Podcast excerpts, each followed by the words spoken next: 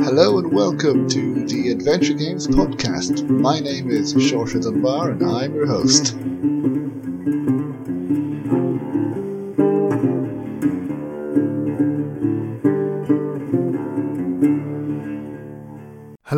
And welcome to another episode of the Adventure Games podcast. I hope everybody listening is well. And for this episode, I had the delightful pleasure to speak to David Younger of Inklingwood Studios. And he spoke to me all about his upcoming adventure game, Foolish Mortals. yeah, sorry, I can't help saying that name with uh, silly villainous voice. Uh, David, if you want another voice actor, you know uh, where to get me. But anyway, I spoke to David all about his upcoming game, uh, which he called a Macabre game with, with comedy aspects as well. Uh, right on time for Halloween. Uh, his Kickstarter uh, was successful in one day, so uh, we speak about that and uh, all about the game. And it's looking really, really good. I'm just playing the demo and really enjoying it, and I cannot wait to play the full game. But in the meantime, here is my interview with David Younger. Please enjoy.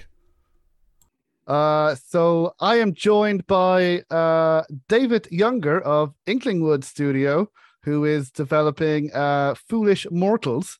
And uh, you're on Kickstarter now. So, hello, David. How are you?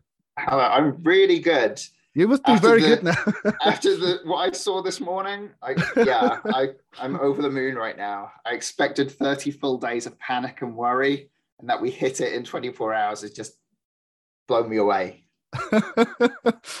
yeah, I mean it's uh it's been pretty incredible. You've uh you reached your goal in in one day. I mean, I would I would love to be able to take credit for the success of your Kickstarter, but you succeeded before our interview, so we don't really need to chat, do we? we oh, we, no, we just finish it here. Nice to talk so, to you. Yeah, nice chatting with you, Dave. So that's David Younger, everyone. Uh, no, still delighted to um, uh, to chat with you. As I mentioned before recording, when you first announced your game, uh, I was hoping to have you on the podcast because the, the screenshots of the story uh, kind of, uh, you know, kind of like, oh, I'm very interested. And the, the, the, the screenshots in the background as well. When you put this on Facebook, um, now I will allow you to speak in. A, oh, allow you. You will speak in a, just a moment. I promise. But when you first announced the game on Facebook, now, usually, I mean, there's a lot of developers who announce their games on Facebook. Sometimes it might get three or four likes, three comments. Sometimes it might be some less than positive feedback. They say, oh, you know, it's not. But you got, I don't know, something 100 and something likes and don't know how many comments, all positive, which is unheard of on social media and Facebook. Yeah, it was, uh, yeah, I was quite amazed by that. I, I, I think it's because the graphic style that we're going for isn't a one that's typically done with indie adventures. Mm. And so, because of that, it kind of stands out a little. Well, I hope at least. I, I think I think uh, it it does. It's uh, I mean the backgrounds look fantastic. Now, uh, there are people who have joined us, Gerald Hill and Liam Orr Findlay. Uh, believe you know these people. I do. These have all all contributed to the game. So hi guys. Well, hello guys, and uh, and George. Uh, sorry, apologies because I'm going to butcher your name, jo- George Diaku. Uh, he says can't wait in the chat as well. And uh, and yeah, well, hello everyone. If you're watching us live, uh, thank you for joining us. If you have any questions for David Younger, please feel free to put them in the chat and I'll be happy to ask them. Uh, it's great, great if it's interactive. It's not just me asking questions because I'm sure people have better questions than I would have. Um, so well, uh, the, George said close I'll, enough. I'll, I'll, introduce who they are because so so um, George is one of the animators that's worked on the game who works oh. for Jammy Custard Animation, who just they're incredible animation that they do. Just every time they send me a new bit of animation, I just have to dance around the room at how cool it is. Yeah, it's. Um, I mean, it's, it's it's a good thing that we're saying positive things about the animation and the, the background, but genuinely. and then and then Gerald is the voice of the fisherman Ned Kipps in oh, in in the demo. Haven't come across him yet in the, demo as well. Oh. And uh, Liam is uh, Liam's done two quite unusual things. He's done the artwork for the puzzle book, which is one of the Kickstarter rewards, and he also is the mastermind behind the Scents pack, the spectral scents from the Devil's Rock Perfumery, um, because he actually works for a, a, theme park smell company called Aroma Prime, and messaged me saying, "Why don't we do some smells for your adventure game?" Wow. Okay. This this looks this sounds pretty cool. Are we talking about the uh the benefits and uh, what are rewards for backing uh the game on Kickstarter, which um is out now. It's still going. Yeah. You. Uh, yeah. It, you it runs put... till November third or fourth, I think. Uh, so you're probably getting it like a million dollars by then. I don't think the so. way it's going. I, my my full expectation is it's just going to plateau here, and just that's all it'll stay until for the next thirty days. well, that's look, what I'm worried about.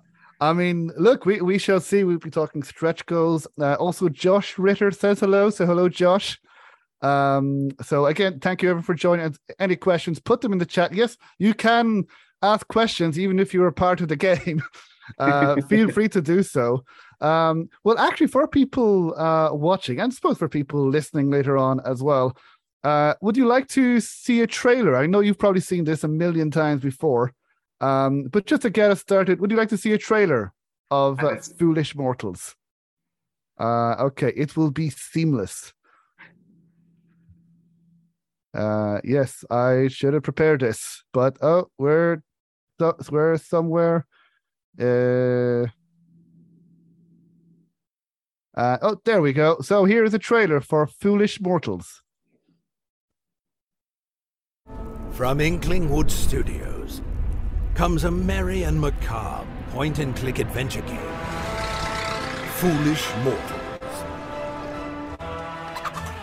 As young adventurer Murphy McCallan follow cryptic clues and solve perplexing puzzles across the enigmatic island of Devil's Rock, in search of the lost treasure of Belmore Manor where 30 years ago an entire wedding suddenly and mysteriously vanished. But to find a location known only by the dead, you'll have no choice but to ask them.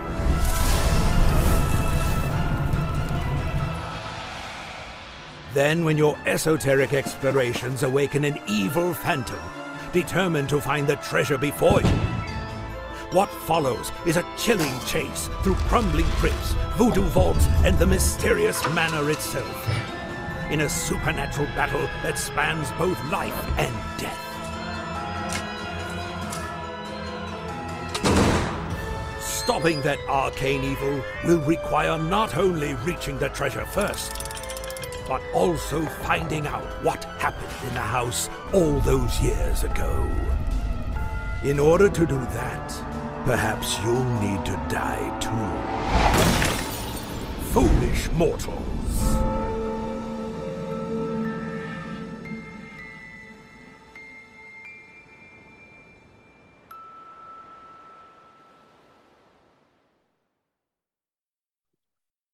So we saw that lovely big box at the end there as well. yeah, I had to put that in because I know a lot of adventure game fans want big boxes, and I had to just put that there to show I like big boxes too, as you can tell from what I've got behind me. Yeah, yeah, no, I've I've got them well back in my uh, other house, my well, my family home, but I had to bring them up now as well. Um, so, uh, well, George said, whenever I showed it to friends, I'm just saying, that's my bit. That's also my bit. and you should be so proud. You should be very proud of it. Um, and uh, now Liam had a question. We will get to that question uh, in just a bit. But my first question to you would be like what I ask all the developers who are on this podcast, probably the most difficult question, although maybe not in this case. Uh, what is or are your favorite adventure games? It is. Well, it's a tricky question. There are a lot. I'd say the, the two biggest ones are the two that I go on about as the big inspirations behind the game, which are Broken Sword, particularly Broken Sword 1, but Broken Sword mm. 2 and 5 are spectacular as well. And um, Monkey Island 2 specifically, but Specific- also all the Monkey Islands are brilliant. Yeah, um, specifically Monkey Island 2. Oh, that's. Yeah. That was a good I choice. Think, I think so. Yeah, it's that they're fantastic, just absolutely brilliant. But then I love I love loads of other ones. Toonstruck I think is brilliant. Mm, the Discworld yeah. games are fantastic. Um, yeah, Grim Fandango. I, yeah, I'm just going to list adventure games now. I think. well, I'm actually started started playing Discworld a couple of years ago. I bought them legally on eBay for the PlayStation because right. I paid quite not, not too much, but uh, I remember it was uh, quite stressful because it was myself and another person bidding for the game, and then my dad got involved, and you know we were we were bidding like one or two cents above the other person, and with the last second I got it. So I thought yeah. I might as well uh, start to play it myself. um, yeah, I, I, remember having the big box back in the '90s, and then mm. I threw away just I think all but two of my big boxes, and now I'm trying to just recollect the whole collection they had, plus all the ones that I didn't have as well. Yeah. So no. I've, I've been doing a lot of eBaying for big boxes as well. it might have been me you were bidding against. well, this isn't a big box, so I don't know if that if it was you, but oh, I mean that would have been very funny if it was you. Well, if it was you, sorry if you're listening or watching this, sorry, but uh, you know I would. I'll make anyway. the PC one. Yeah, well, um, but yeah. So before we talk about the game itself, uh, why can you tell? Why don't you tell us a little bit about you? What your experience is? Um, so what what have you? What were you doing before you started working on this game? So what was your your job before you started this? Or um, so, so, my background is actually in theme park design. Interesting. Um, and so I, I got to work at Walt Disney Imagineering in California for some time. Then after that, I went freelance and was doing freelance theme design for a while. Then I went into toy design, but I was still taking on kind of theme design projects as well. I wrote a book. Um, uh, so Liam knows about this because he's a he's a theme park person as well. I wrote a book on, on theme park design, um, which has really been quite successful. Um, but it, yeah, it was mainly theme park design. And actually, the reason that I got into doing the adventure game, apart from wanting to do an adventure game since I was five, I think. I think right when I was a kid, I was designing adventure games on paper. Um, and I knew at some point I wanted to do an adventure game. And it was actually um, COVID that made me make the leap to doing it because when that happened, all theme park design work just dried up because all the projects went on hold. So mm. I thought, hey, well, if I've got some free time, I've been wanting to make this adventure game for ages. Now's the best time to do it. and it kind of worked out well as well because um, my wife was working as a teacher before COVID. Then she went on maternity leave and COVID happened. So she had a bunch of time um, where she wasn't um, working. So she said, I'll learn to program it. And she's done amazing. Like this entire game is programmed by my wife um, apart from maybe two more complicated scenes. And she'd wow. never done programming before before Foolish Mortals. I'd never designed a video game before Foolish Mortals, but it seems to be working out.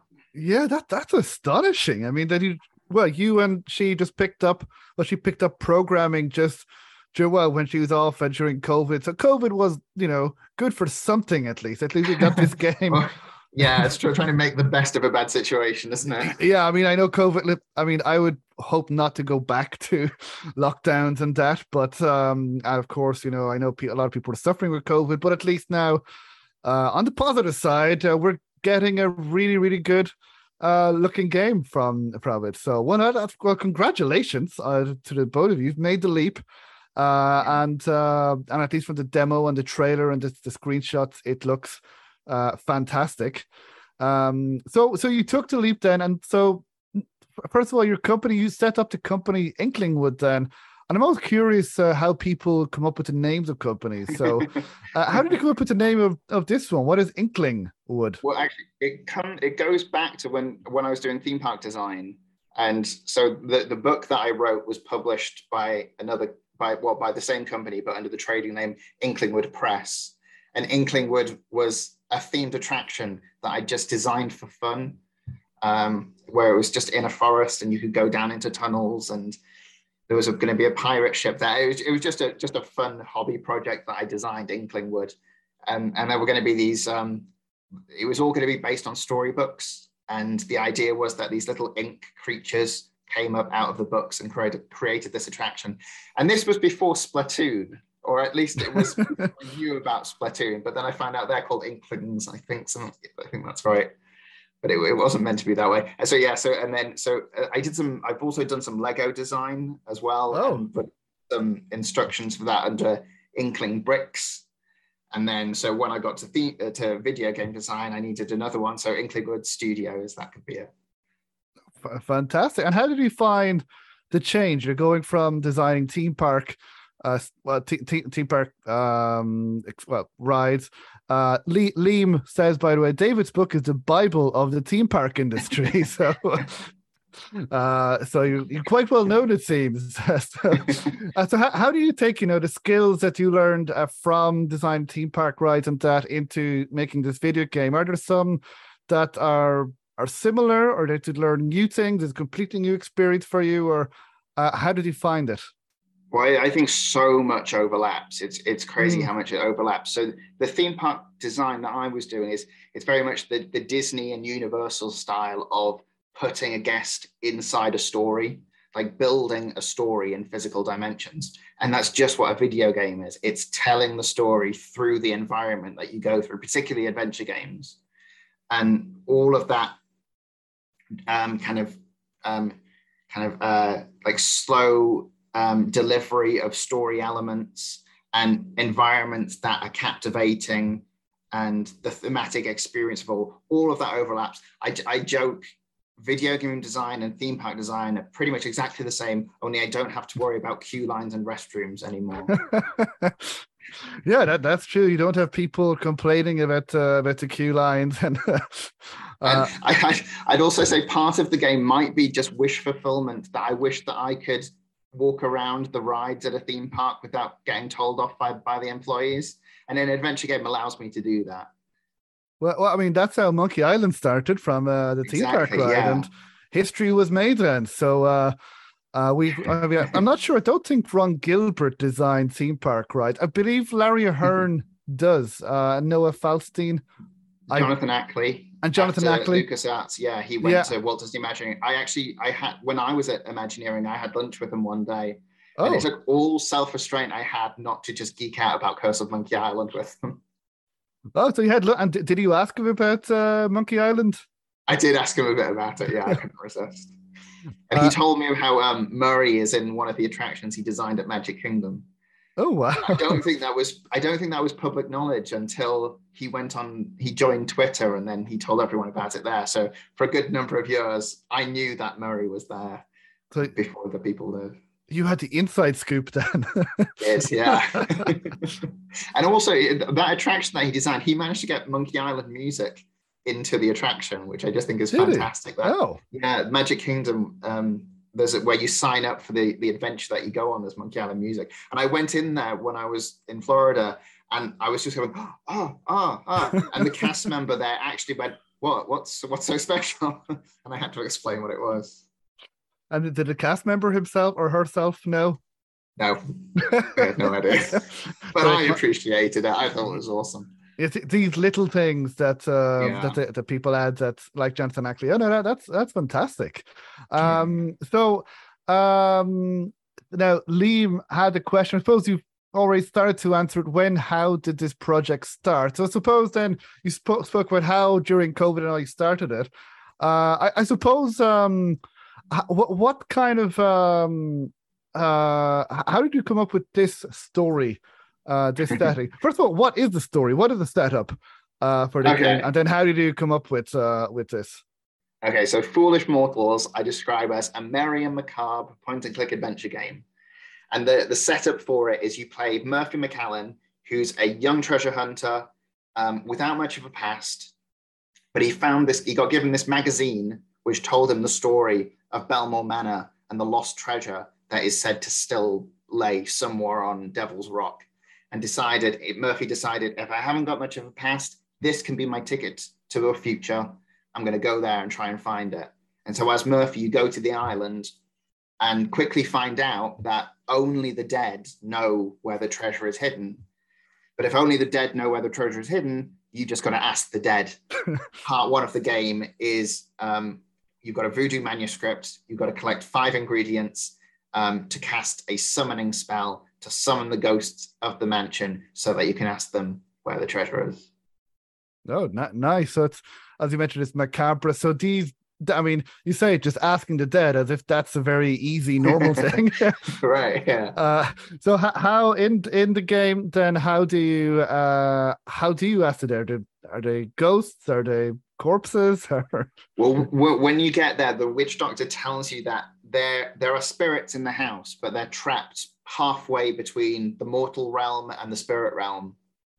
Um, and they've been trapped there for the 30 years since a wedding at the house just suddenly and mysteriously disappeared. No one knows why it disappeared, why the people um, um, vanished and everything, but they're stuck in the house. You can't see them, but they're stuck in the house. And so if you want to talk to them, you have to follow the witch doctor's advice and summon them um, so that you can start to talk to them. Yeah, and, and uh, as I mentioned to you before recording, just that whole backstory, which is in the demo, um, there are multiple twists and turns. I'm not going to reveal it here because I think it might be nice for people to see it themselves. But there's it, it went completely the opposite of how I thought it would go and how stories like that would go.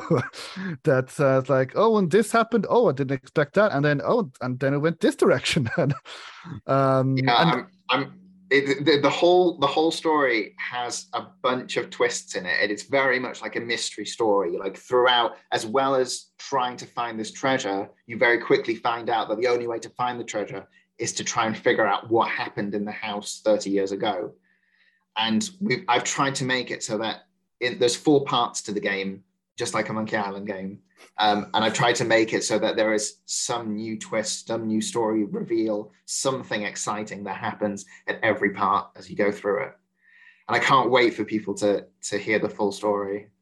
Yeah, no, I mean, uh, what I love about speaking to developers such as yourselves that it's clear the passion that goes into making games like this that this isn't you know to i mean probably help if you had a lot of money and fame and all of that but it's clear that the reason you guys are making these games is your passion for the genre and passion for these games as well. So and i can't wait to play the game and to find out the secrets. Yeah. Um, well, that, that's the thing. I, I still have completely vivid memories of being five years old and sitting in my cousin's computer room playing monkey island 1 on the amiga it's and it's just, I, I've wanted to make an adventure game for so long. I just yeah, I needed to do it. Well, well, now you are well on your way uh, to making uh, an adventure game, and I, I suppose how did this uh, idea co- come about? There are more questions in the chat, which I will get to, but I suppose, how did the idea for this particular story uh, co- come about um, in this haunted island with ghosts and treasure? Well, when I decided I wanted to make an adventure game, I, I I wrote down. I actually wrote three different stories, like one page story synopses, and one of them had a bit of a gimmick to do. And I just thought, well, there's no way I can do that for an, uh, my first adventure game. And then I had two other ones, and one was this big um, grand story. I'm absolutely in love with it, and the other one I thought was okay, but not quite the adventure game, my dream adventure game. And so I decided, actually, I'm going to make the one that I wasn't that as passionate about. I actually decided that was what turned into Foolish Mortals. but my my reasoning for it was if this is my I'm not going to be able to do my first adventure game justice. So I'll go with the smaller project because that's more manageable, more doable. Problem is, I can I just fell in love with it even more than the one that I thought was my dream project. Now Foolish Mortals is by far the the project I'm so captivated by. And you get this advice of when you're doing a video game for the first time, start small. Mm. And I did start small, but it grew. Got and bigger and bigger. yeah, it's very much now a full length Monkey Island Broken Sword length adventure game. but I figured if I need if I want to make my dream adventure game, I might as well do it properly. Yeah.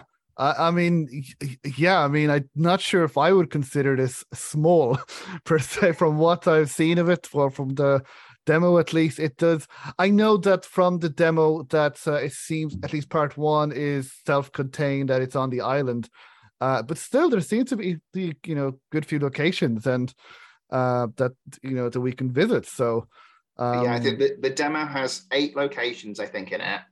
But part one of the game has the full part one of the game, which the demo is a segment of, has I think uh, just under 20 locations. Okay. And- um, so it's it's a lot bigger, and obviously the demo has you find two of the ingredients. The full game has you find five of the ingredients. So it yeah, it definitely gets bigger. Okay, and uh, now then, as we mentioned, your Kickstarter succeeded on its very first day. Um, now we can talk about stretch goals in just a bit, but do you plan on making the game even bigger now, or have you just decide? Are you still thinking what what do we do with this extra money? Actually, yeah, I'm over the moon that I get to make it bigger. So because I am trying to make a game that's like at the scale of Broken Sword and Monkey Island, but with a with a budget that is a tiny, tiny fragment of the budgets they have, I did have to be really kind of strict with myself about. Mm. What I could put into the game and what I needed to cut out. I think they talk about minimal minimum viable product I thought, well, what's the minimum minimum I need to produce an adventure game that I'd be proud of and happy with? Um, but part of that was that the original Voodoo manuscript was going to have you find more than five Voodoo ingredients. Um, so I did have possible other puzzles figured out okay. how they could be. And so I just announced two of the stretch goals today, actually. And the first stretch goal is to add two additional backgrounds into the game. Um, and the key thing there is that there are additional backgrounds in the game that are tied into their story. They're not just like filler backgrounds that go in the middle and not, you don't really do anything on them. There is actually going to be meaningful interaction that takes place on them. And then the other stretch goal that I announced was to add a sixth voodoo ingredient back onto that manuscript with a whole puzzle chain that you'll have to go through, just like the other five ingredients. Nice. So already now you can add stuff that you previously cut out of the game. Yeah. That's so, it. And, and, there's and there's there is also because I'm what I'm trying to do is kind of gather feedback from people as much as I can on what stretch goals they would like into the game. And one of the bits of feedback I've had so far was some of the backgrounds feel a bit too static. Um, mm. And so one of the stretch goals, if we if we manage to get there, is I want to add in additional animation in the background, like seagulls flying in the background, or twinkling stars in any background that has the stars in it, or the waves slightly rippling or, or, or um, reflecting light off the moon, things like that, just to respond to what people have suggested. Yeah, that's another thing. And I think uh, again, I mentioned this before recording that you and the team are doing very well. Is you're engaging in with the community. Um, that for the Kickstarter and on Discord and on the internet, uh, and you are working on feedback. I believe you've already added some changes to the demo based on some of the feedback. Or again, already, which yeah, is, yeah, uh, we, pretty we, remarkable.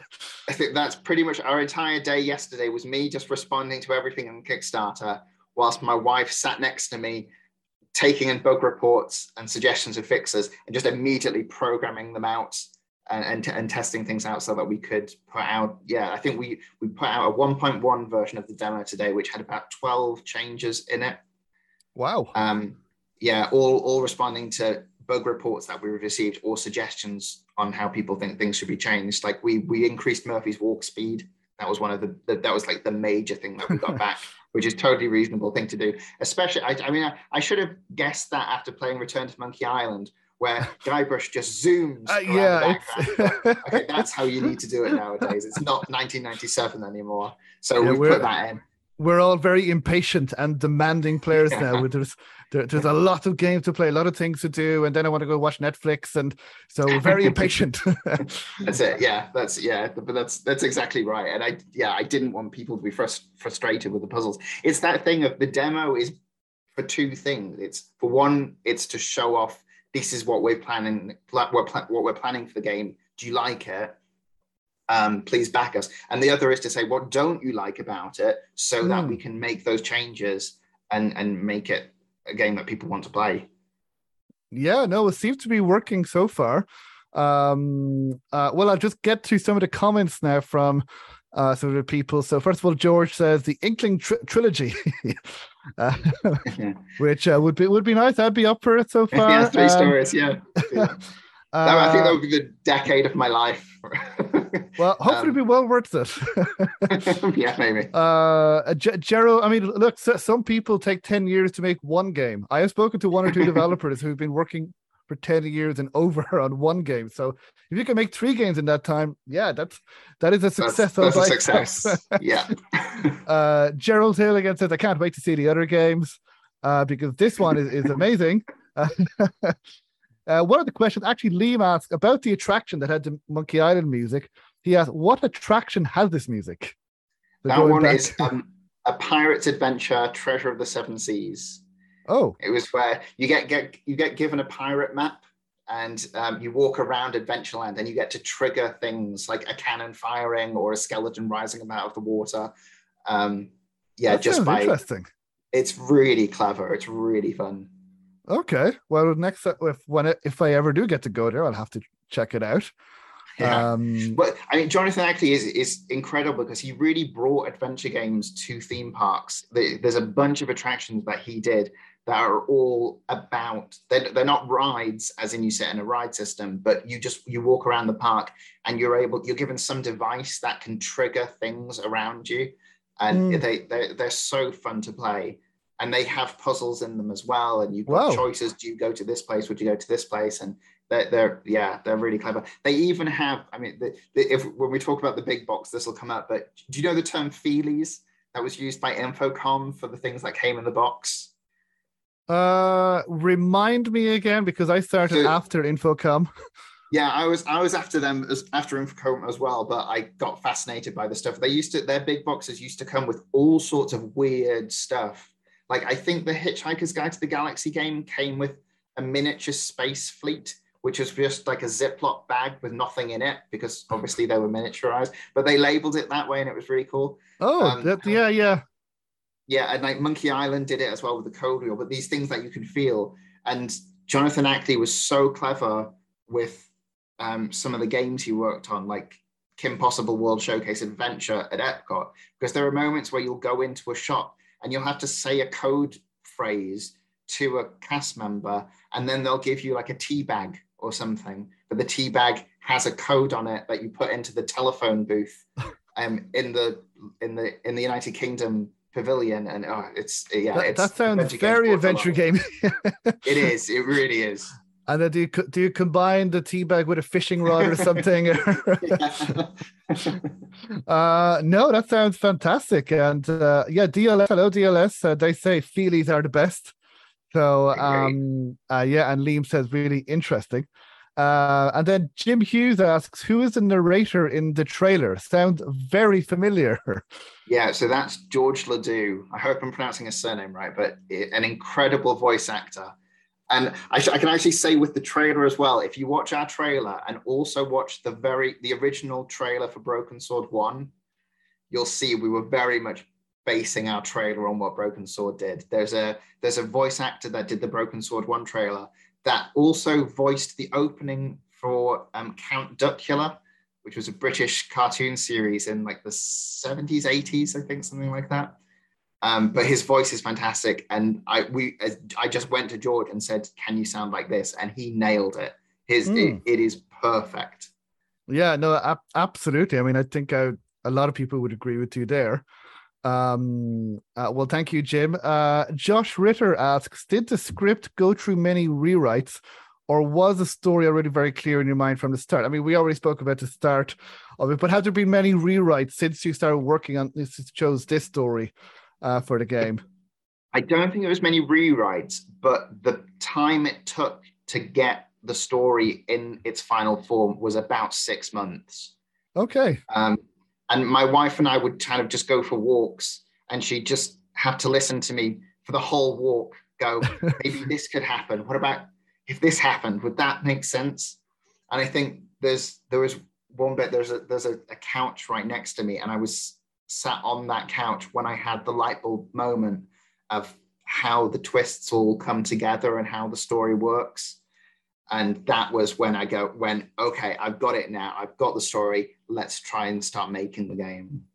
Okay, uh, and then Adventure Game Geek asks, "Is that an inventory item T-shirt that you're wearing?" it is. It's yeah, Monkey Island two. Oh, that's fantastic. Yeah, this was it was a Christmas present for my wife. I think my my wife's got an like a never-ending um, never-ending options for Christmas presents for me because there's just loads of adventure game stuff that I want. Yeah, well, I mean, she she she sounds like a keeper. I've never met her, but if she said if she gives you adventure game merchandise, it's like, yeah, I think I think you're very and, lucky. and, w- and when I say to her, I want to make a full-length professional adventure game, she didn't say that's ridiculous. She said, "Go on, then." And, and I'll help you. I'll just learn programming while I'm at it. exactly, yeah.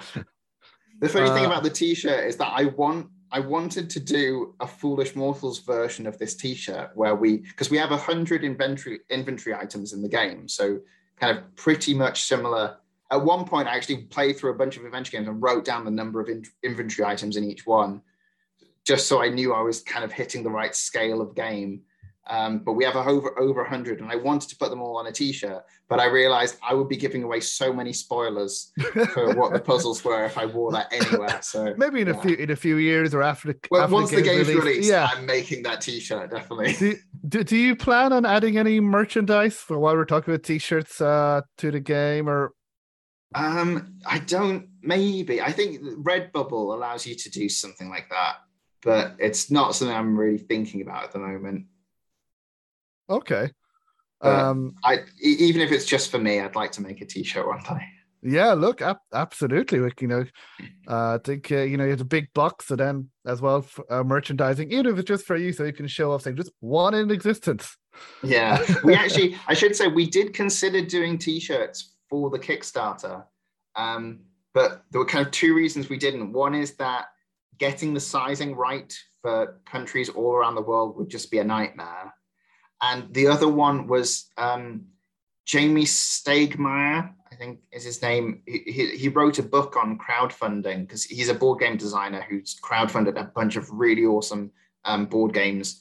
And, and he said, if you're make, his advice was do something that's appropriate to your product. If you're making an adventure game, the adventure game should be your product, that not t-shirts. You're not a clothing manufacturer. Yeah. So that's that's what I simplified it down to. Now, that's not to say we didn't pack out big box with with cool stuff, but they're all meant to be things that directly tie into the adventure game.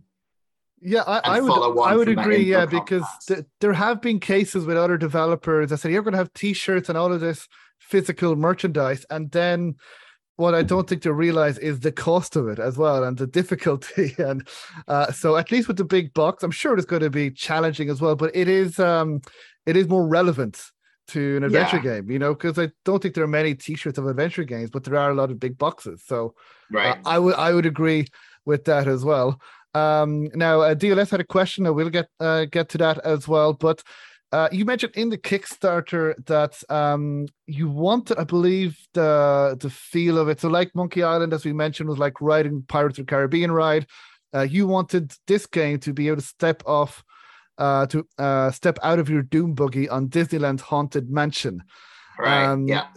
So, uh, which we which we spoke about, and I suppose going on from that, uh, you have mentioned, I believe, that this game you your two biggest inspirations are Monkey Island and Broken Sword. Um, so a lot of developers say things like that. This is you know Monkey Island meets Broken Sword and all. In this game in particular, how exactly do do you mean that this game, or how do you envision foolish mortals being like Monkey Island and Broken Sword. Uh, yeah, it, it is a common thing that people say, and you can understand why. It's because it kind of that it, it's it, it definitely kind of paints a hmm. picture of the type it's, of game. It's marketing as well, but in, in your case. yeah, in my case, it was it was really a conscious effort because they were my two favorite games. And the tricky thing with it is that they're not two games that are easy to push together. They're very different games. And so it took quite a bit of thinking to figure out what is the way that we can combine them. Um, so, most obviously, the way we've managed to combine them is that the graphic style is Broken Sword style line work meets Monkey Island style coloring. Okay. Um, which is the most obvious one. But then when you get into it, um, there's a lot of um, kind of uh, lot of ways we've taken one thing from one and one thing from the other. So the story structure, for example, is very much Monkey Island style structure. It's four parts, and in each part, you're given multiple items that you have to find in kind of parallel chains. In the early parts, they're just kind of um, they don't intersect, but by the time you get to part three, it's a whole tangled web of interconnected puzzles, just like um, Booty Island, Scabb Island, and mm. Phatt Island, and, and, Monkey Island too. Um, but then uh, from Broken Sword, we took the um, first person past tense narration of telling you the story um, and which was also one of my favorite films is is sunset boulevard so kind of kind of classic um, film noir but that's done with this past tense narration um, which is something that we wanted to do as well obviously the the, the interface is very much broken sword style interface um, the dialogue is LucasArts style dialogue, where you have um, written out dialogue options. The main reason there being we couldn't afford the budget for hundreds of icons mm. the way Broken Sword does it. It was that was a cost thing. That was one of those things where we had to be careful about. Um, and we have like the, the the humor is very much meant to come from the eccentricity of the character. We don't break the fourth wall. We don't have references. We just have hopefully funny weird characters to entertain people. Um, yeah, that's hopefully how we tried to meld it. Um, but yeah, hopefully it'll work. Yeah, I mean, from I've played about twenty minutes uh, of uh, your demo, and I think so far, I think it seems to be uh, kind of you get the feel of it. As mentioned, the coloring and the graphics, but also uh, the first person narration. And also, I believe there was a moment in the game where it had uh, the bell sound, when I think something uh, like in Broken Sword, when right. you, you you hear something, and then the the conversations uh, with the Undertaker. Um, but again, you mentioned that there aren't really any references because I did feel okay, this is similar, but it's also its own thing. It's not trying to be these games, which I think a lot of other adventure games try to to be that. Or with now again, I don't particularly mind references, but sometimes it take me out of the game. Um, yeah, I don't know what your what your feelings are, what your thoughts are. Yeah, I think sometimes they can be done well, and sometimes yes. they can just take you out of the moment. Like um, one of my friends is um, Tom Hardwidge, who is doing Lucy Dreaming, and his game has a ton of references to stuff which work brilliantly. Yeah, I do have to mention supports... Tom, Tom Hardwidge somehow, at least from the demo, uh, it does work because at no point did I feel like I want to play those games. It kind of I don't I don't know how it uh, happened that. Yeah, well, he, he, I think it's like he, he, it fits the theme and the story yes. and style, and it's it feels holistic. I think, whereas mm. I think some other games, if you're if you're trying to like your his game is trying to immerse you in 1990s culture, but mm. if a, if I was trying to immerse the player in 1930s Louisiana, but then was talking about Star Wars and Grim Fandango and everything, it wouldn't quite work. So yeah, if you're the I mean, that's not to jokes, say there yeah. aren't references. I think, but mainly they're um, they're probably theme park references. I'm kind of really interested for uh, theme park fans to play through the game and see if they can point out some of the things that I referenced there. Okay, well, I'm sure we shall find out now. Uh, going on to you know the making of the game, DLS in the chat in the chat asks, "Are you using a game engine uh, or building your own from scratch?" We're using Visionaire Studio, mm. which oh, is that's... which is terrific. It's it's got some quirks, but it's it's really really good, um, and it exports as well to like PC, Mac, iOS, Linux, uh, Switch. So it, it's yeah, that's that's it's a really good engine. So, so what? So presumably that's one of the reasons. But what? Why did you choose this over all the other um, game engines like Unity, Unreal Engine, and or creating it your was, own? What What was it about Visionaire Studio? It was mainly. I mean, we, it was mainly left up to my wife. She made this decision, but it was primarily because of Lua being able to code it, code in Lua, because there are a couple of puzzles that are a bit different to typical adventure game puzzles. They're, they're, I should clarify, they're not like timed things, they're not action based things. They are puzzles that adventure game players will like, but they're not the typical adventure game puzzle. Um, and it was going to be really tricky to program that in in in another engine. We actually, when we when we started the original thing, one of one bit of advice that Ron Gilbert gives for programming adventure games is to completely skeleton out your game as a wireframe game from the start. And we actually did that. We we programmed the whole of part one with my terrible sketchy drawings. This is before we got any artists involved. Um, for the for the whole of part one in Adventure Creator for Unity. but then we thought, okay, well, why don't we do this in Visionaire as well and see which one we prefer? So we programmed both part ones entirely in both in both engines, and from that we thought that um, yeah, Visionaire was the one we wanted to go for. Nice, and I believe uh, the, the the Daedalic that uh, also use Visionaire for Deponia and their their games, I believe, yeah. and, and more recently Nine Noir Lives. Um, again, we really really liked. Uh, they use Visionaire as well, and it looked fantastic. All the games have actually looked fantastic. Uh, Lucy Dreaming as well. That's Visionaire. Is it? Oh, I didn't know. Yes. That looks so different. Right. Yeah. It's yeah. It's really classic style, isn't it? Yeah. Oh no, that's that's fantastic. And uh, well, Liam says uh, I like to hurry back in the demo. That's a theme park reference. Yeah. ah. Okay. Okay. Okay. That's one. um. So, well, I suppose um, you mentioned uh, about some of the puzzles in in the demo. You didn't want to frustrate them, but then I suppose you still want uh, to chat. I, I, mentioned that us adventure game fans can be very fickle. That the puzzles are too difficult, they're too easy, not easy enough.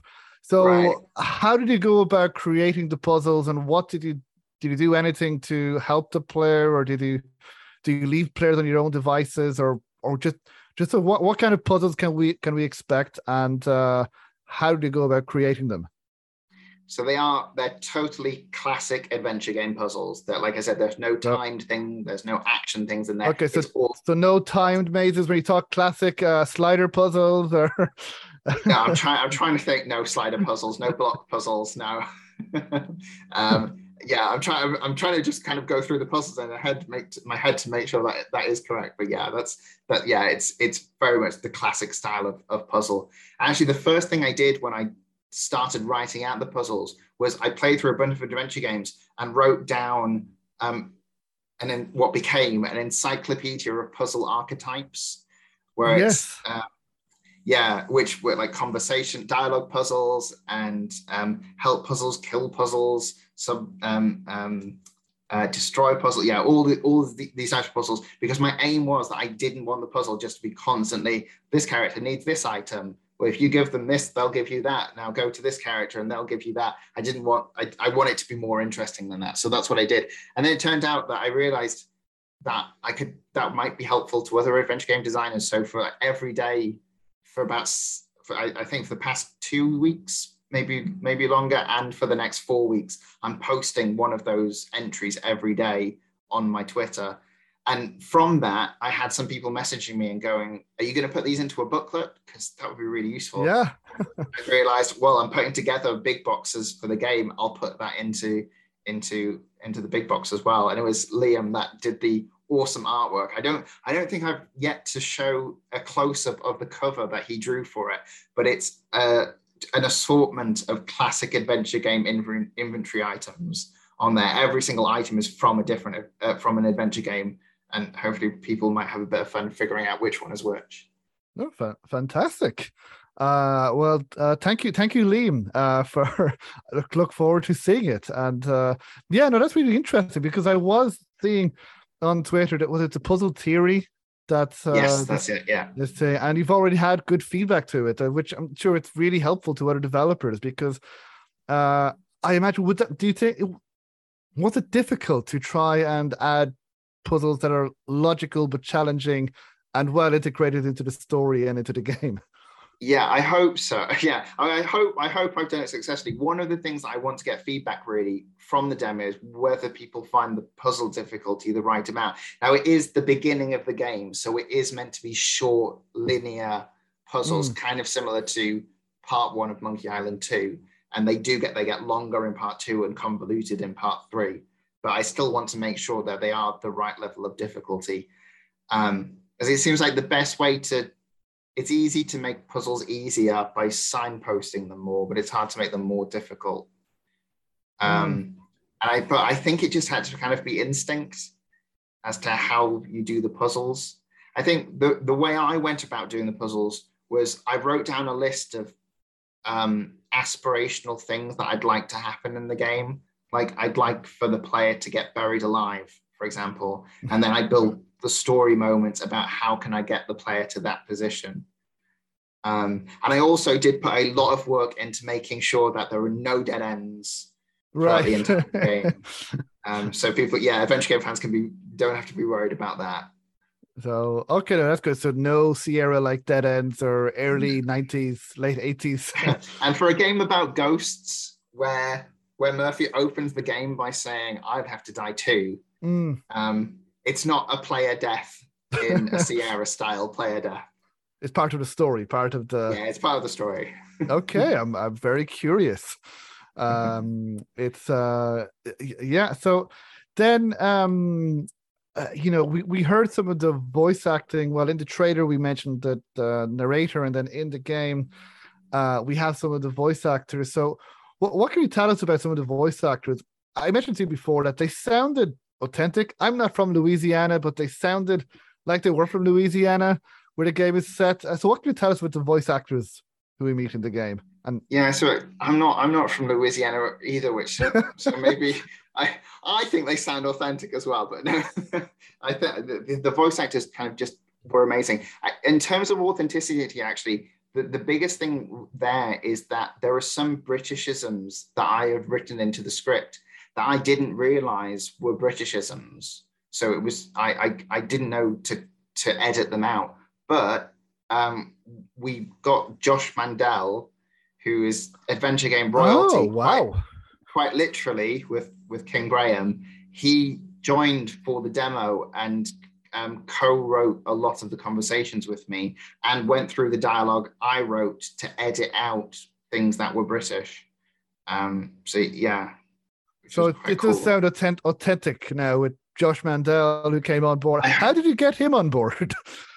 Um, it was well, I, I knew I needed a co-writer because there's so much dialogue in an adventure game that I was kind of trying to produce and direct it at the same time as I was trying to write it was just getting really tricky, um, especially when you don't have someone to bounce content ideas off. Like the way it ended up happening is Josh would write something, and that would mean I got inspiration to write a whole a, a, whole other bit of dialogue, and that would inspire him to write another bit of dialogue.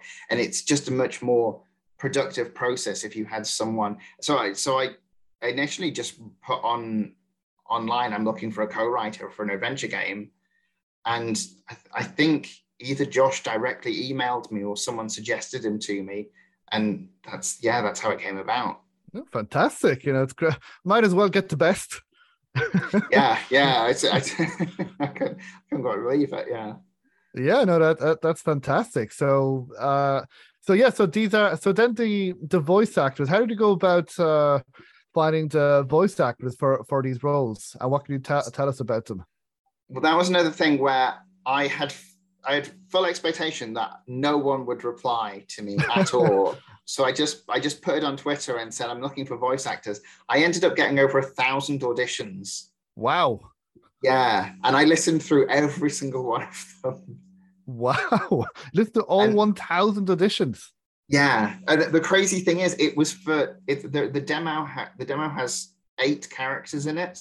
The full game has an additional twenty five characters in it, and so once I realized I'd got a thousand auditions, I was going, oh my goodness, what's that going to mean when I get auditions for 25 characters? That's going to be 4,000 and something auditions I'm going to have to listen to. So I'm going to have to change the way I do do the voice act, find voice actors.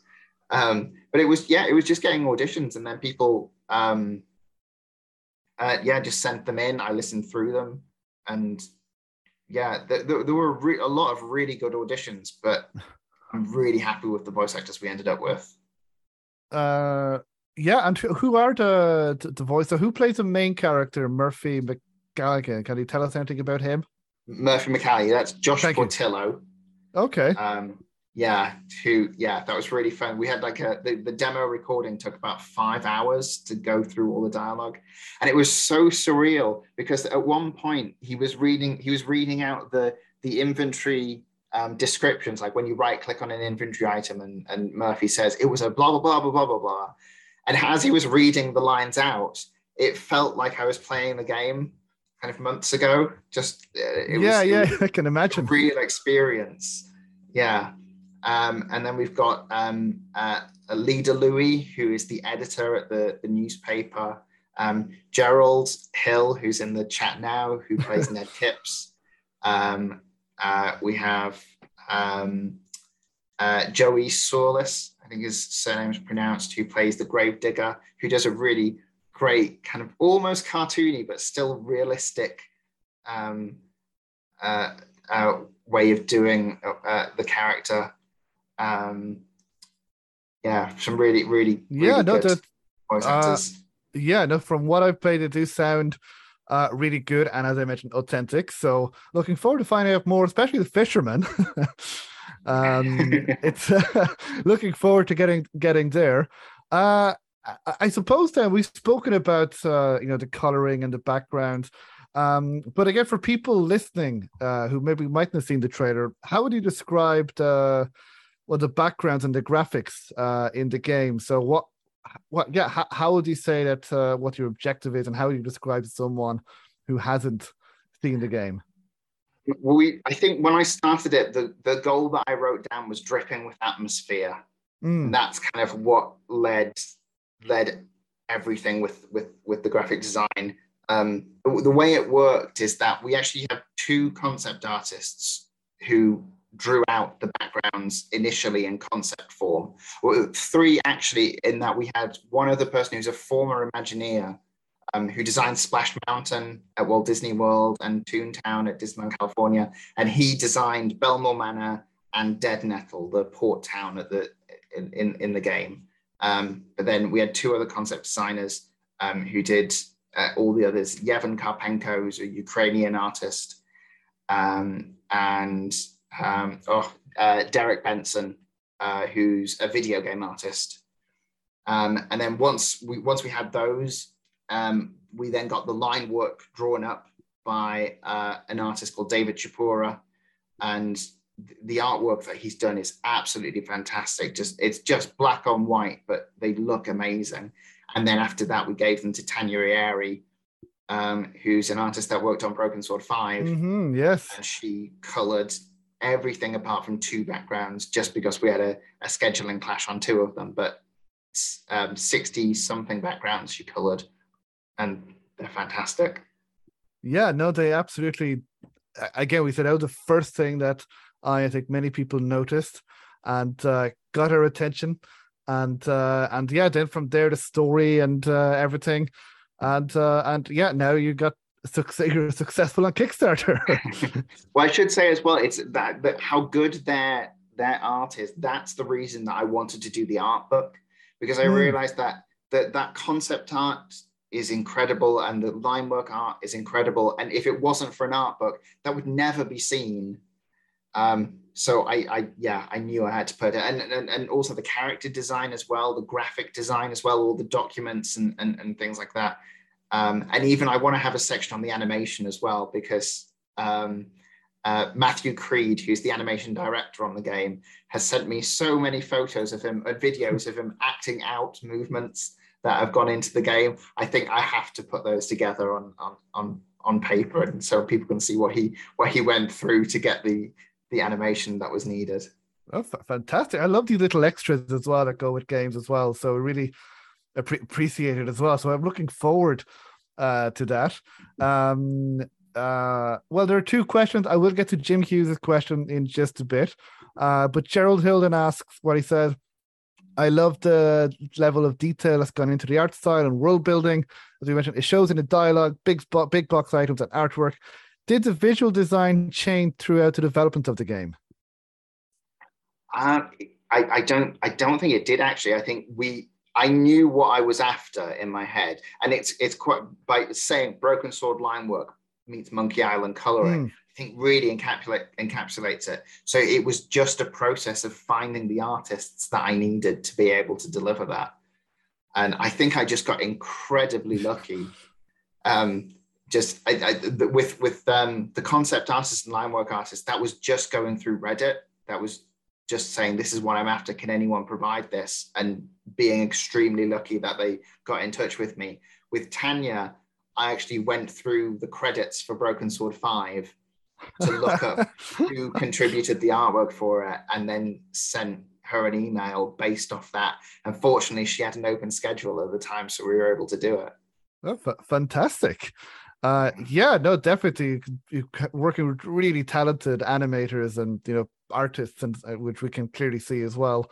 Um, and uh, yeah, I'll ask you Jim Hughes' a question now, which a question that I was going to ask as well, but I'll ask you this now.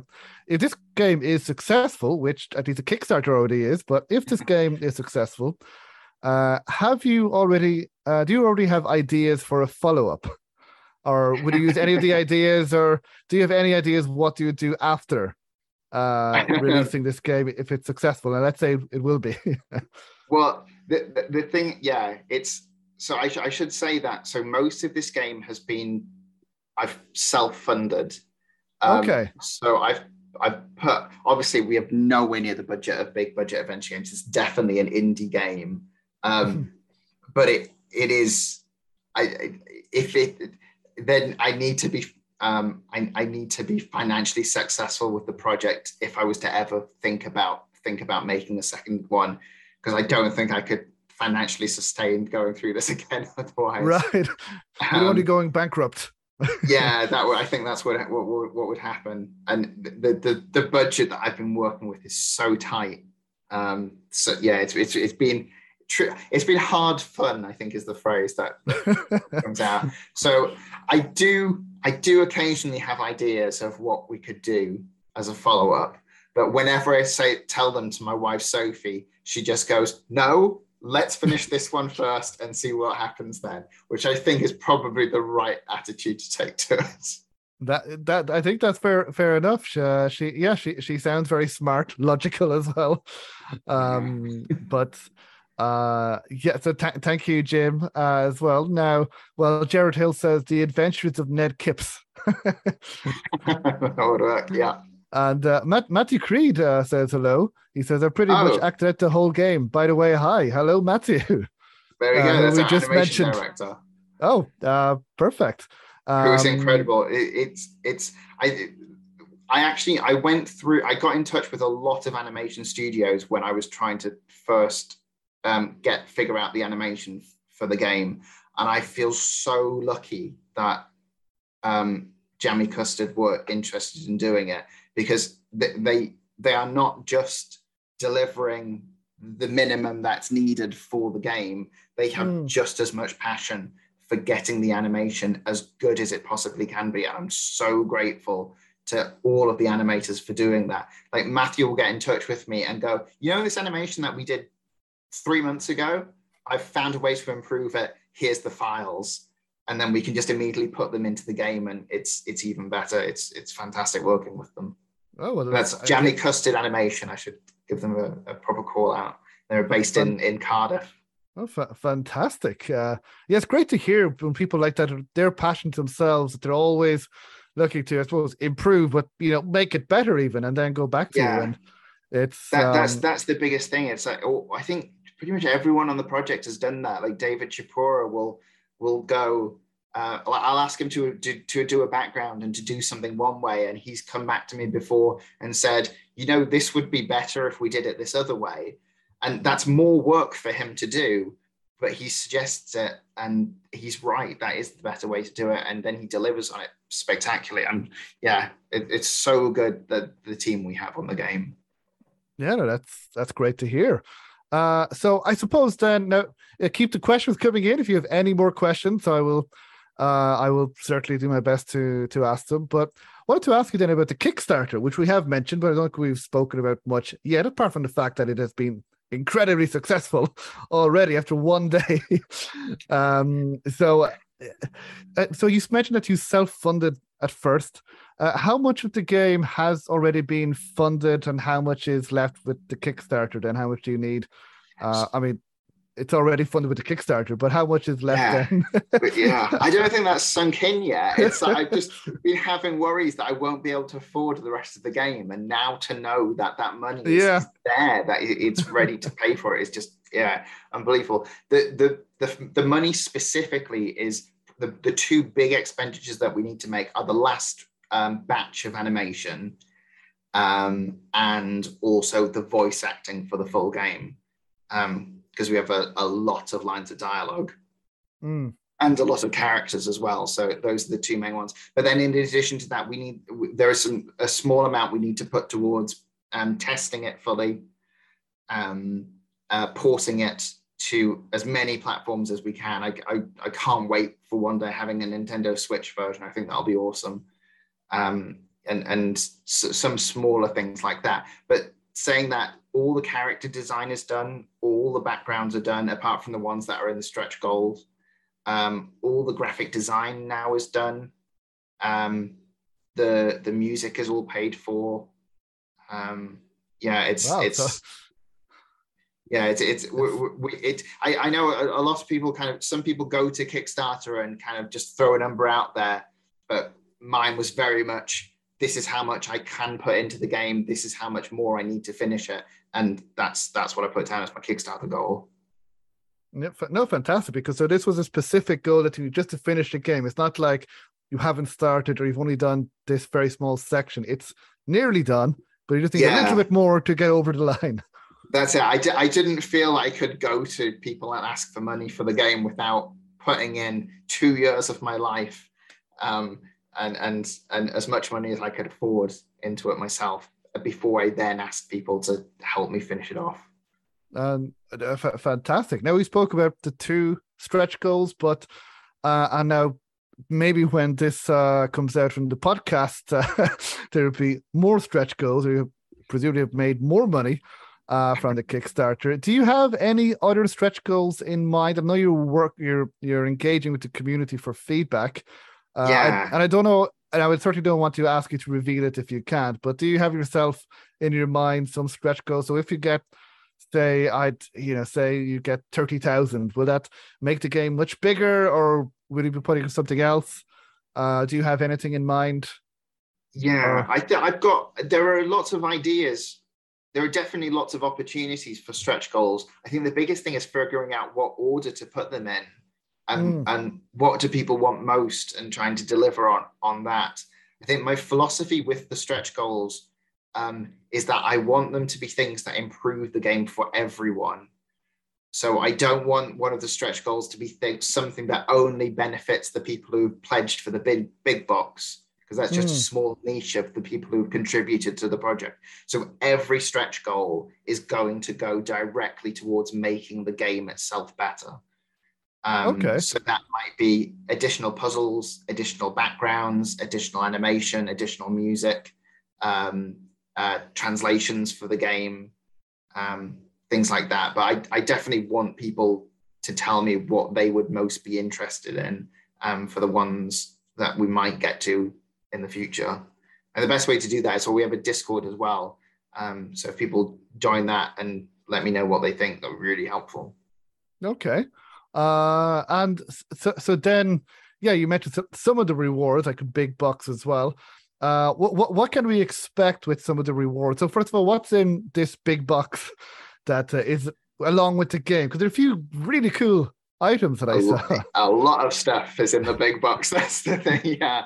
So I want it to be like I, I want it to be that you you so I, I should say right. So about two years ago, I got a present from my wife, and it was this wooden crate um, that was like nailed shut um, and it was all themed to be like an ancient Egyptian um, museum delivery.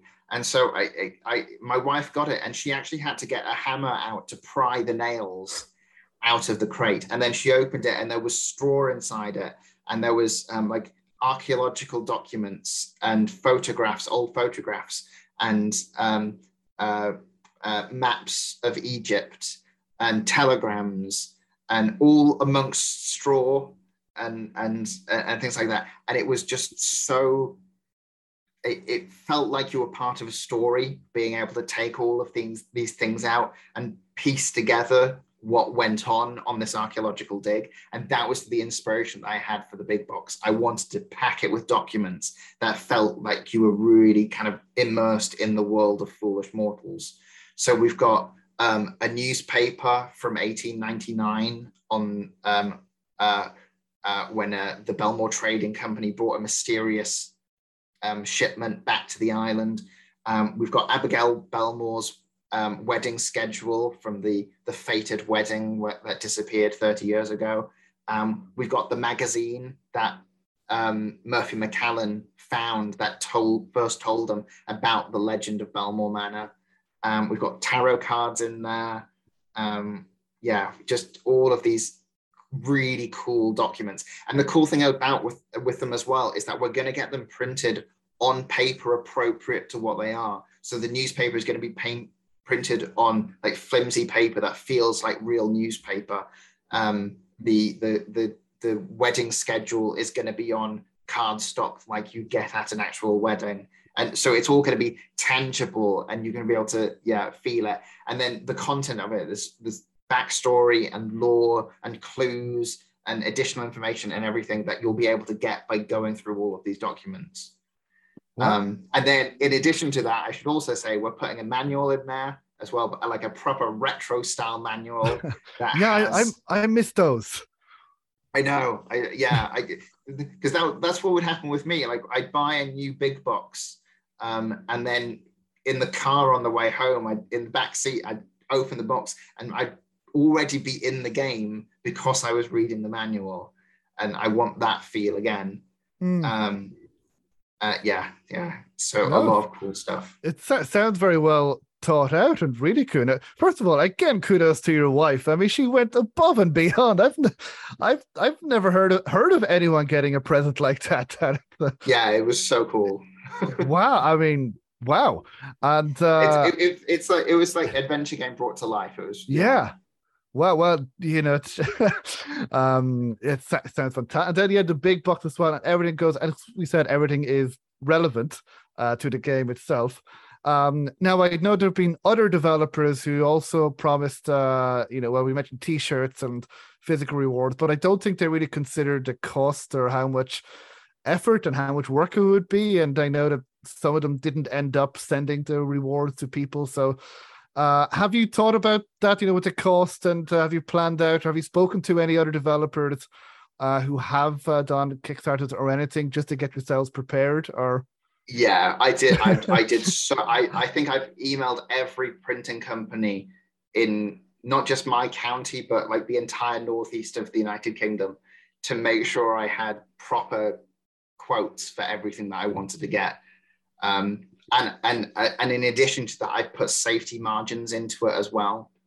Um, okay. To just to make sure, yeah, I, I put I tried to put a lot of work. Like fingers crossed, nothing any nothing else major changes, but I've, I, I, I think the thing is, I'm, I personally can't wait to get that big box and hold that all of that stuff that that's yeah. going into it. So that's driving me to make it the best for everyone and make sure it's not just fanciful. Yeah, no, absolutely. No, it's uh sounds uh again it just said it sounds fantastic. I have included a link in the description. I'm sure everyone watching now is aware, but just in case people want to check out uh, what's on it as well, and um, and I will include it in the show notes for people who want to check it out. Uh, but are there any other rewards that you have to uh, get uh, the big box, or can you get just a digital reward if uh, if people choose as well? So, what other rewards can people get? Yeah, so if, if I'm remembering my numbers correctly, fourteen pounds is just for the the, the digital game. Um, but like I mentioned, that's the digital game with all of the stretch goals that we unlock as well. So even if you're backing at that level, you'll still get everything we managed to add in. Next one up from that is £24, which is the deluxe digital version, which will include um, a digital version of the art book, a digital um, version of um, the Diary of Murphy McCallan, which is another book that we're doing, which is going to be a, a, a narrative narrativized walkthrough of the game which is inspired by the Monkey Island hint books um, okay. from the early 90s, where which was the the, the memoirs of Guybrush Threepwood. And it's it's like it's it's a story written walkthrough that I was addicted to as a child. So I knew that I wanted to have.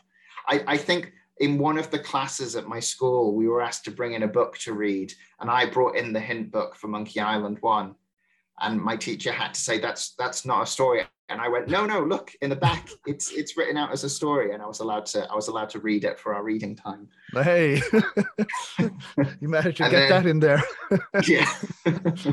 and then after that, it goes up. The, then it goes to the big box, um, which has all that stuff in. Then a deluxe big box, which also comes with the art book and a physical version of Murphy's Diary. Um, we're going to do some metal pins for the Belmore Trading Company, which is kind of the big organization that's in the game, and also the Captain's Club, which is one of the key locations in the game.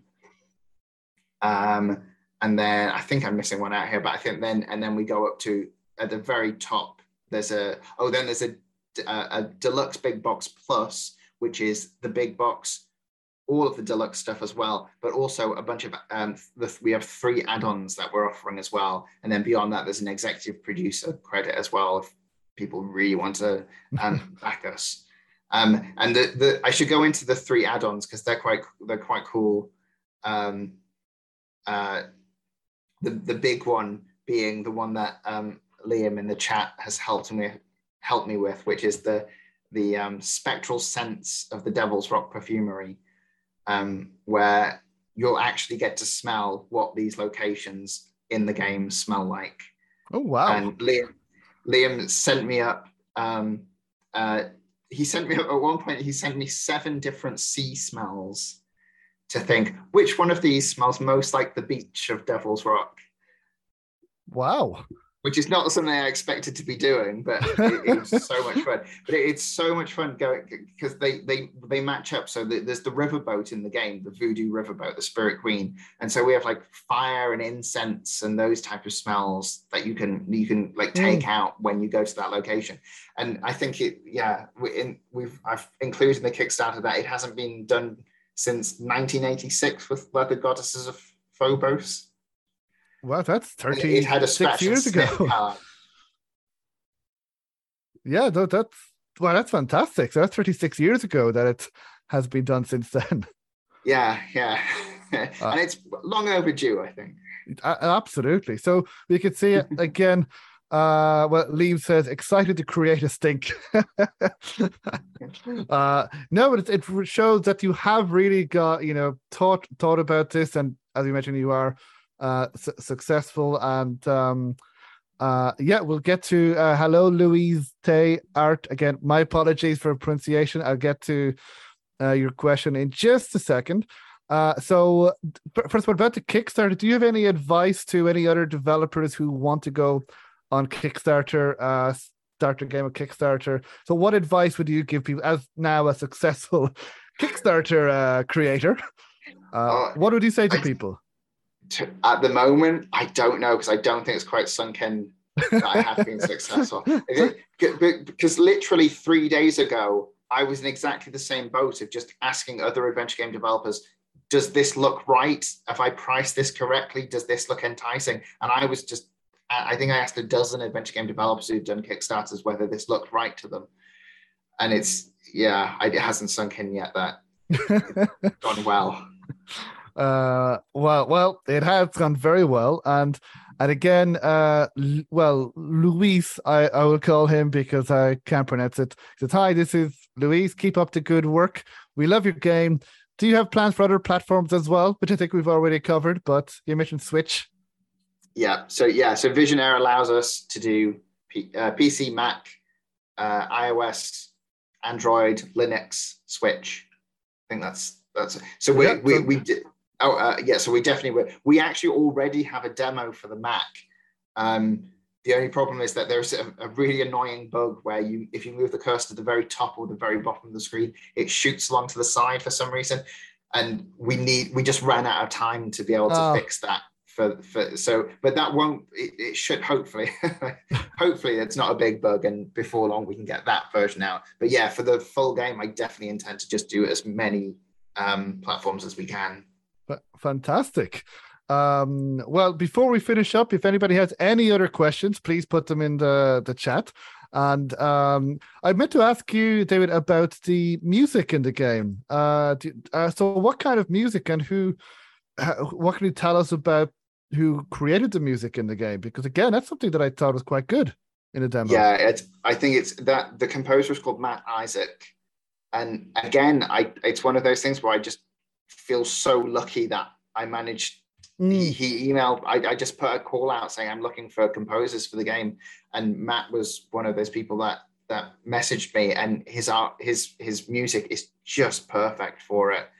Um, like if you listen, if you go through the trailer and just listen to the music that's in the background, mm. it's fantastic. Like he wrote, we we we used the we call it the foolish waltz. That's the the main theme that's used throughout the game, and that was the first piece he did for it, and he just kind of just nailed it. He just that was the the music that set the tone for it. For the rest of the game, we are definitely trying to go broken sword style with it.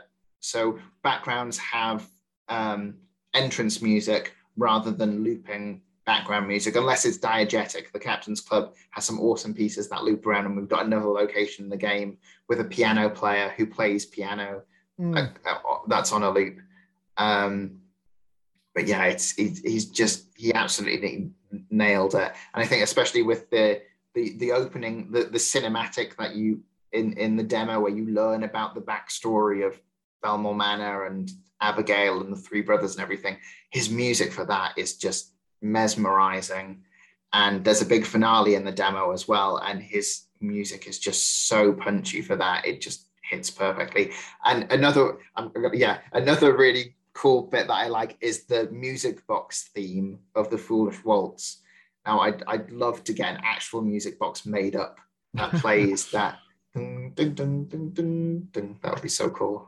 Yeah, no, it, it definitely. And how did you work? Uh, how did you collaborate uh, with the composer? It was mainly saying it. I was. I sent him all of the assets that we had, and I just told him the emotion that I needed to hit for the for the scene. Um, and um, initially, it was just um, he'd write. Um, we we called them interstitials, which I don't think is quite the right term, but it's what we end up using, and flourishes. So interstitials for like a 30 second pieces of music um, flourishes were like 10 second pieces of music that kind of just punctuate things. Um, and we just said, we're going to need these emotions throughout the game. And he just wrote pieces for all of those emotions. And then later on, when we started working on the cutscenes and the cinematics and everything, that's where he had to work to a, a specific timing, um, uh, specific times with it. And he, he's, he's so good because with the demo, we only had two weeks for him to write the music because it took it took so much work getting the animation in and the dialogue in and obviously the music has to follow on from that but he managed to just do incredible pieces of music on such a tight deadline and i'm so grateful that he was able to do it so well. Oh that's that's fantastic to hear. Uh no no it's great. I suppose another question that i had is about the big box. So uh, say when the Kickstarter is finished. Uh, if anybody's watching or listening to this after the Kickstarter and they really like the big box, do you think that it would be possible to get the big box, or is it just during the Kickstarter at the moment? I would, I would imagine it's just going to be one print run. I right. yeah, yeah, I don't. But you yeah, will still be able to get the game. yes, yeah, absolutely, yeah. Uh, uh, but it's like I, I might do a few extra just because I want to make sure I have some safe ones. But mm. I, yeah, I think it's probably just going to be one one run for anyone who buys it. Right. I mean, we, we, we don't want to, you know, we want you healthy. we, we don't want you going mad or anything. um, uh, no, no, fantastic. And then when do you have any uh possible release date in mind? Are you able to say when do you think or just when it's ready? I know it will be next year, but I'm okay. not entirely sure next when next year. The, the, the problem is because this is the first time I've done a video game. There's there's things mm. where I go, okay, I think this is how long it'll take to do, and I'm wildly wrong. Yeah, the, like some stuff.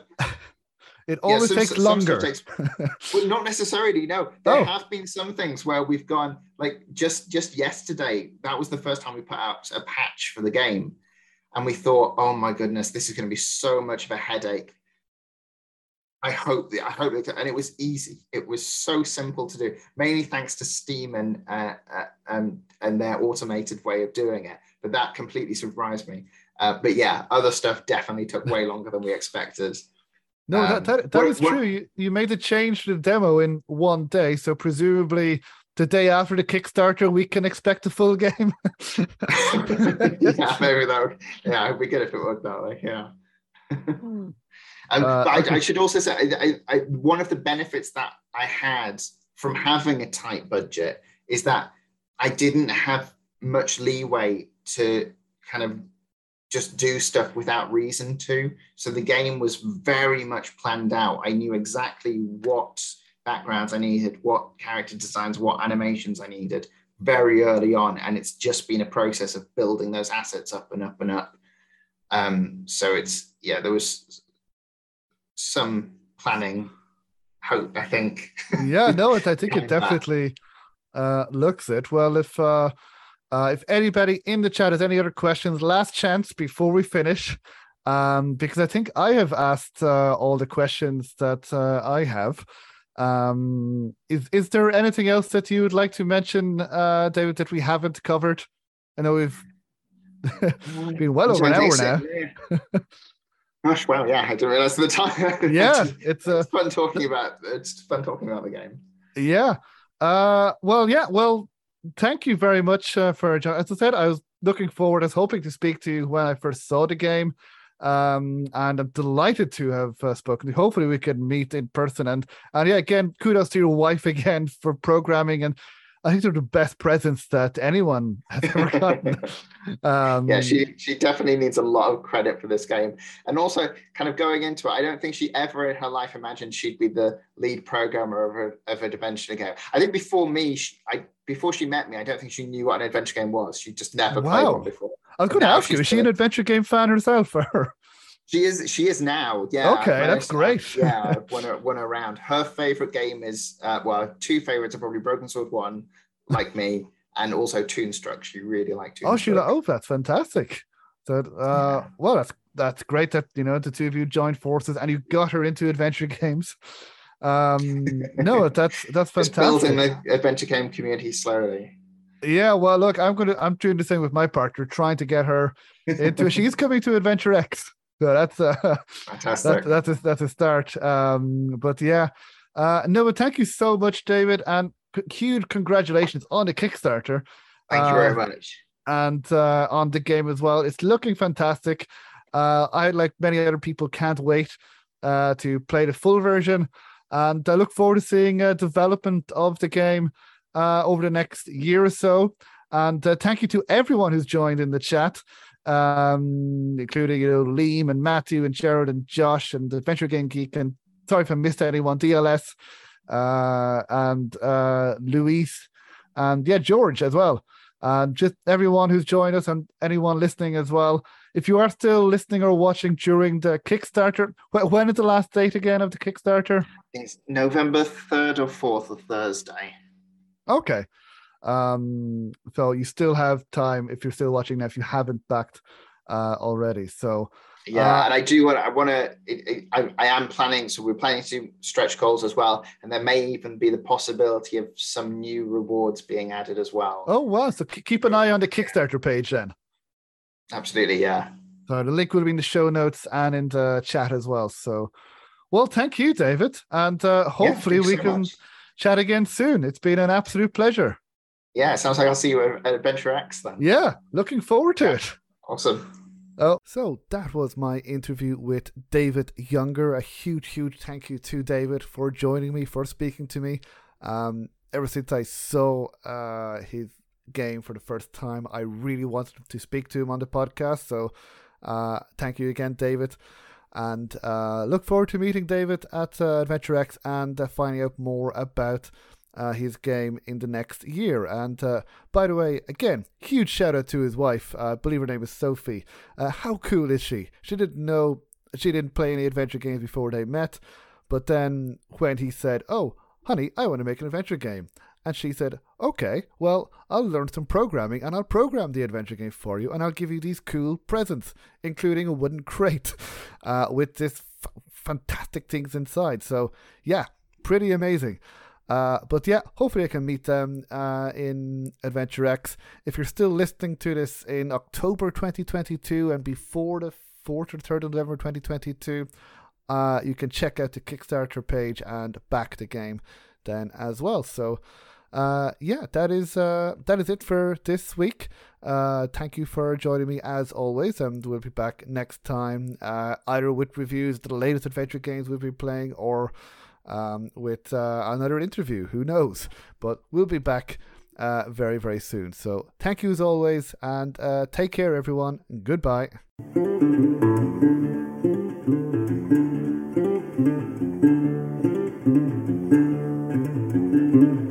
If you like the Adventure Games podcast, then please subscribe, rate, and review.